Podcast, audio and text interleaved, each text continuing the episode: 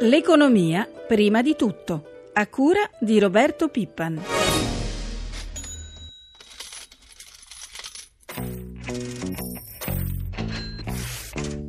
Noi la nostra idea l'abbiamo già esplicitata ancora prima di IMO e IVA, per noi ci sono due interventi più urgenti che sono il pagamento dei debiti della pubblica amministrazione e l'intervento sul cuneo fiscale del lavoro. Dibattito IMO-IVA mi pare di continuare a stare dentro gli echi della campagna elettorale.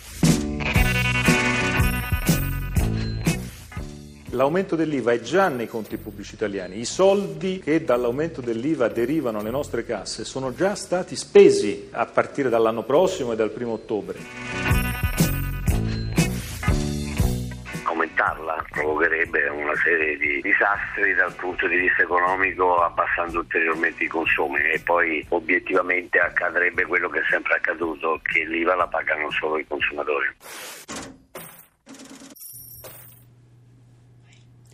Dopo mesi di dibattiti, allarmi, cautele e scelte mancate, da oggi l'aumento dell'IVA al 22% è legge. Alcuni di questi commenti li abbiamo appena sentiti nelle voci del presidente di Confindustria Squinzi, del leader della CGL Camusso, del premier Letta, del segretario generale della Will Angeletti, nella copertina curata da Francesca Alibrandi. 7.43, buongiorno da Vittorio Cota. Dalla benzina al caffè all'elettronica sono tanti, li vedremo tra un attimo, i prodotti diventati un po' più cari, quasi tutti i beni che vanno a impattare nella vita quotidiana delle famiglie. Intanto l'Italia è sotto l'attento esame dell'Europa, dei mercati e delle agenzie di rating. Sale la volatilità delle borse, si temono nuove impennate dello spread. Ma prima di tutto andiamo a vedere come procedono i mercati. Da Milano in diretta Alberto Barbagallo, buongiorno. Qual è la situazione dei listini in Oriente? Buongiorno Vittorio, il Giappone ignora il mancato accordo del Congresso americano sul debito federale col conseguente blocco delle spese del governo di Washington. La borsa di Tokyo guadagna lo 0,13% e guarda piuttosto al forte aumento fi- della fiducia delle imprese giapponesi. Eh, la borsa di Hong Kong oggi è chiusa per festività, gli altri mercati maggiori, i mercati asiatici, hanno pure segno positivo. Singapore più 0,44%, Shanghai più 0,68%. Dunque hanno cambiato direzione rispetto ai ribassi visti ieri in Europa. Le previsioni di apertura per eh, quelli europei? Ma a giudicare dall'andamento dei future sugli indici, le aperture dovrebbero essere di moderati rialzi, intorno allo 0,30 massimo 0,50% nei mercati europei, compresa la borsa di Milano. Abbiamo le quotazioni di euro e petrolio. L'euro eh, continua a essere molto forte, vale 1,35 Il petrolio Brent a 106 dollari e 80 cent per barile, il greggio americano a 101 dollari e mezzo per barile. Grazie ad Alberto Barbagallo e buongiorno al professor Giorgio Lunghini, economista. Professore, quanto è realmente preoccupata l'Europa per la situazione complessiva italiana? L'Europa è molto preoccupata. Uh, il titolo di apertura dello Spiegel di oggi è il Caos a Roma, i trucchi di Berlusconi spaventano l'Europa. Uh, questa preoccupazione è una preoccupazione soprattutto per gli aspetti politici e istituzionali del nostro Paese. Uh, L'Italia è ancora un paese importante in Europa e quindi una crisi prolungata che impedisse di passare a una politica non tanto di bilancio quanto di rilancio dell'economia eh, reale eh, spaventerebbe e renderebbe preoccupante la tenuta stessa eh, del sistema europeo. Parliamo di spread. Dopo la fiammata di ieri, gli analisti temono che si impegni ulteriormente e che il rendimento del BTP decennale, che lo ricordiamo fa da riferimento nel rapporto con i titoli degli altri stati, superi la soglia del 5% e sarebbe un pesante aggravio per i nostri conti pubblici. Secondo lei è una paura concreta e cosa dovrebbe avvenire per tranquillizzare i mercati? Oggi molti analisti dicono un letta bis. Lei come, la pensa? Non so se sia un letta bis, di certo sarebbe importante un governo stabile che avesse il coraggio di affrontare i problemi centrali. Però la questione del debito pubblico, scusi, la questione del debito pubblico non va sopravvalutata. La struttura del debito pubblico italiano è robusta perché ha una scadenza media di circa sette anni e il costo medio effettivo del debito pubblico italiano che è amministrato in maniera magistrale è del 2,8%. D'altra parte i mercanti avevano già scontato l'instabilità di questo governo e i primi segnali si, avuti, si erano avuti precisamente con il rialzo dello spread nei giorni scorsi. Non credo che la preoccupazione principale sia questa.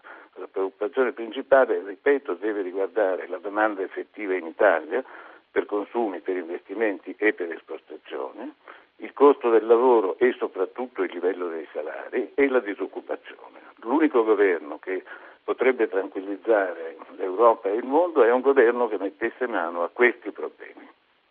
Io ringrazio il professor Lunghini e torniamo a parlare del nostro argomento di apertura, cioè l'IVA. E con noi Antonello Oliva, capo dell'ufficio economico di Confesercenti. Buongiorno Oliva. Buongiorno a voi. Allora, precisiamo subito e rapidamente quante sì. sono le aliquote IVA, perché noi parliamo sempre di IVA, però i beni sono divisi in base ad aliquote diverse. Beh, diciamo quelle principali sono sostanzialmente tre, poi ce n'è una una quarta zero diciamo, su alcuni prodotti particolari. Comunque quelle che riguardano la maggior parte dei prodotti e dei servizi sono quelle al 4% sui beni di prima necessità sostanzialmente, al 10% e poi questa che da oggi è diventata la, la cosiddetta aliquota ordinaria che da oggi è diventata il 22%. Io, prego. prego.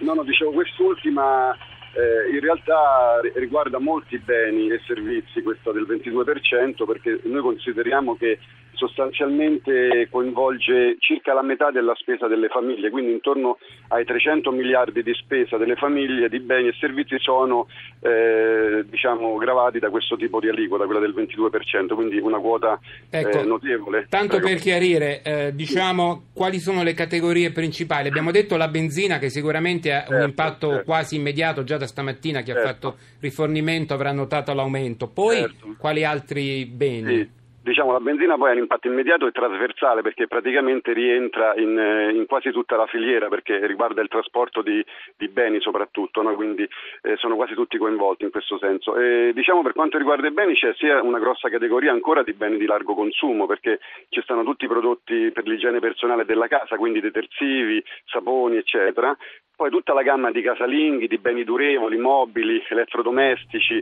automobili, eccetera, e poi tutta una serie anche di servizi, dico solo le cose principali ovviamente, certo, no? servizi, certo. per la, servizi, per la, casa oppure eh, riparazioni, eh, autoriparatori, idraulici, elettricisti, eccetera, servizi anche personali, barbiere, eh, centri benessere, servizi sportivi, anche palestre, piscine. Molto eccetera. chiaro. Volevo chiederle che impatto prevedete abbia questo aumento sulle vendite, già eh, sappiamo qual è la situazione.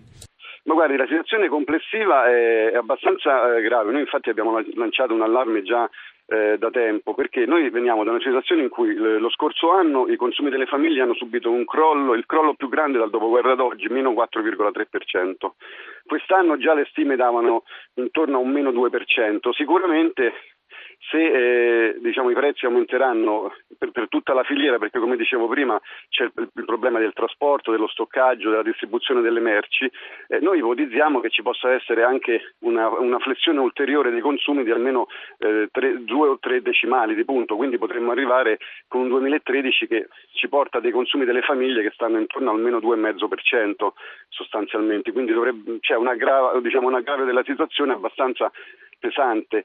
Eh, questo ci preoccupa molto non solo per il discorso negozianti che chiaramente sono quelli che Confesercenti o altre categorie rappresentano, ma anche per il problema, come diceva il professor Lunghini poc'anzi, per il problema proprio del, del prodotto interno lordo italiano, perché i consumi comunque sono una delle componenti della domanda, quindi se anche quest'anno registriamo una flessione così forte dei consumi, ovviamente il problema si pone del, di un rilancio più strutturale della nostra economia. Della nostra economia. Io la ringrazio, ringrazio Antonello Oliva, capo dell'ufficio economico di Confesercenti, sono le 7.51 ed ora parliamo di lavoro trovato e perso e di come si può provare a ricollocarsi ad una certa età. Ascoltiamo queste testimonianze raccolte da Stefano Marcucci.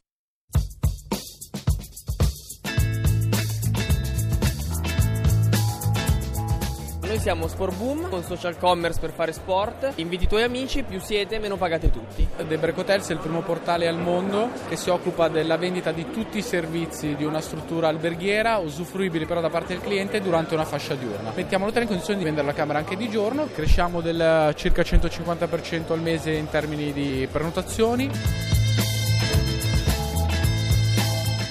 Startup nata nel 2012 come spin-off di ricerca nel mercato dei pagamenti tramite cellulare. Devo semplicemente scaricare la mia app, caricare all'interno della mia app le mie carte, dopodiché esco senza portarmi nient'altro, entro nel punto vendita, compro la maglietta e la pago al POS. Siamo di Napoli, facciamo Risto, una piattaforma per trovare e offrire lavoro nel campo della ristorazione e abbiamo da poco firmato un accordo per un investimento di un milione di dollari. Sono una ex giornalista e siamo un sito di bellezza, quindi che dà consigli sul mondo del beauty, ma per le aziende della cosmesi siamo un nuovo strumento di social marketing, quindi possiamo fare attraverso il nostro sito e la nostra community arrivare a casa alle nostre utenti dei prodotti da provare gratuitamente.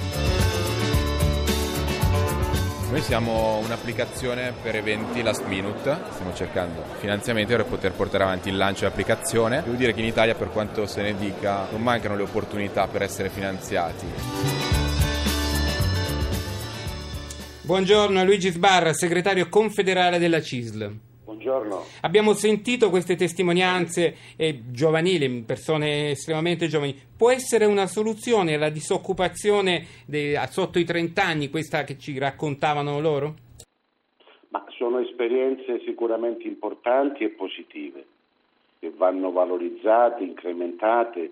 Negli ultimi due anni, tra l'altro, si sono introdotte norme legislative appunto per favorire ulteriormente l'autoimpresa e messe in campo anche agevolazioni e semplificazioni per sostenere la nascita di start-up innovative. Quelle che abbiamo ascoltato mi pare che agiscono sul versante del web, del digitale. Sono misure secondo noi in grado di sostenere i giovani nel tentativo di aiutarli nel mettere in campo talenti, competenze, abilità per fare impresa, creando eh, nuovo lavoro per se stessi e anche per gli altri giovani disoccupati. È evidente che queste esperienze da sole non bastano per risolvere il problema gravissimo, drammatico in Italia della disoccupazione giovanile, anche perché non tutti i giovani possono fare gli imprenditori e non tutti lo vogliono fare. Secondo noi occorre coniugare, aggiungere, accompagnare a queste esperienze, ripeto, positive, interventi capaci di rimettere in moto la crescita, far ripartire l'economia per creare nuove e solide opportunità di lavoro eh, in particolare per i giovani, le donne e soprattutto nelle aree del mezzogiorno. Grazie a Luigi Sbarra che teniamo comunque in linea con noi e adesso salutiamo la nostra ultima ospite Luigina Di Liego, presidente della Fondazione Don Luigi Di Liegro. Allora, ci racconti la sua esperienza che riguarda ehm, la soluzione del problema di trovare un'occupazione a chi dopo i 40 anni si è trovato purtroppo disoccupato. Certo, buongiorno. È difficile perdere il lavoro da giovane eh, a 40 anni ed oltre, purtroppo diventa anche più difficile. Ecco, eh, perché già nella tua vita hai degli impegni, hai la famiglia, eh, hai dei debiti acquisiti. La Fondazione di Liegro quest'anno ha portato avanti un progetto con la Regione Lazio un progetto che chiamiamo Labyrinthus. Eh, l'obiettivo del, del progetto progetto eh, di creare una rete di supporto per ogni singolo individuo che attraverso questa situazione molto difficile. Ecco, la, mm, attraverso gli incontri in Fondazione di Liegro, eh, prima, diciamo, il primo obiettivo è di riacquisire eh, l'autostima, dare un supporto eh, psicologico eh, per dargli anche, diciamo, di rimotivarli, di ricercare lavoro, di aver fiducia in sé. Certo. Eh, gli diamo la pos- ah, scusi. Sì, Volevo chiederle se può raccontarmi di qualche ehm, esito positivo, qualche lavoro trovato. Ah, certo. Ehm, Ecco, in tre mesi di supporto dei 30, abbiamo fatto 30 adesso, 5 hanno già trovato lavoro.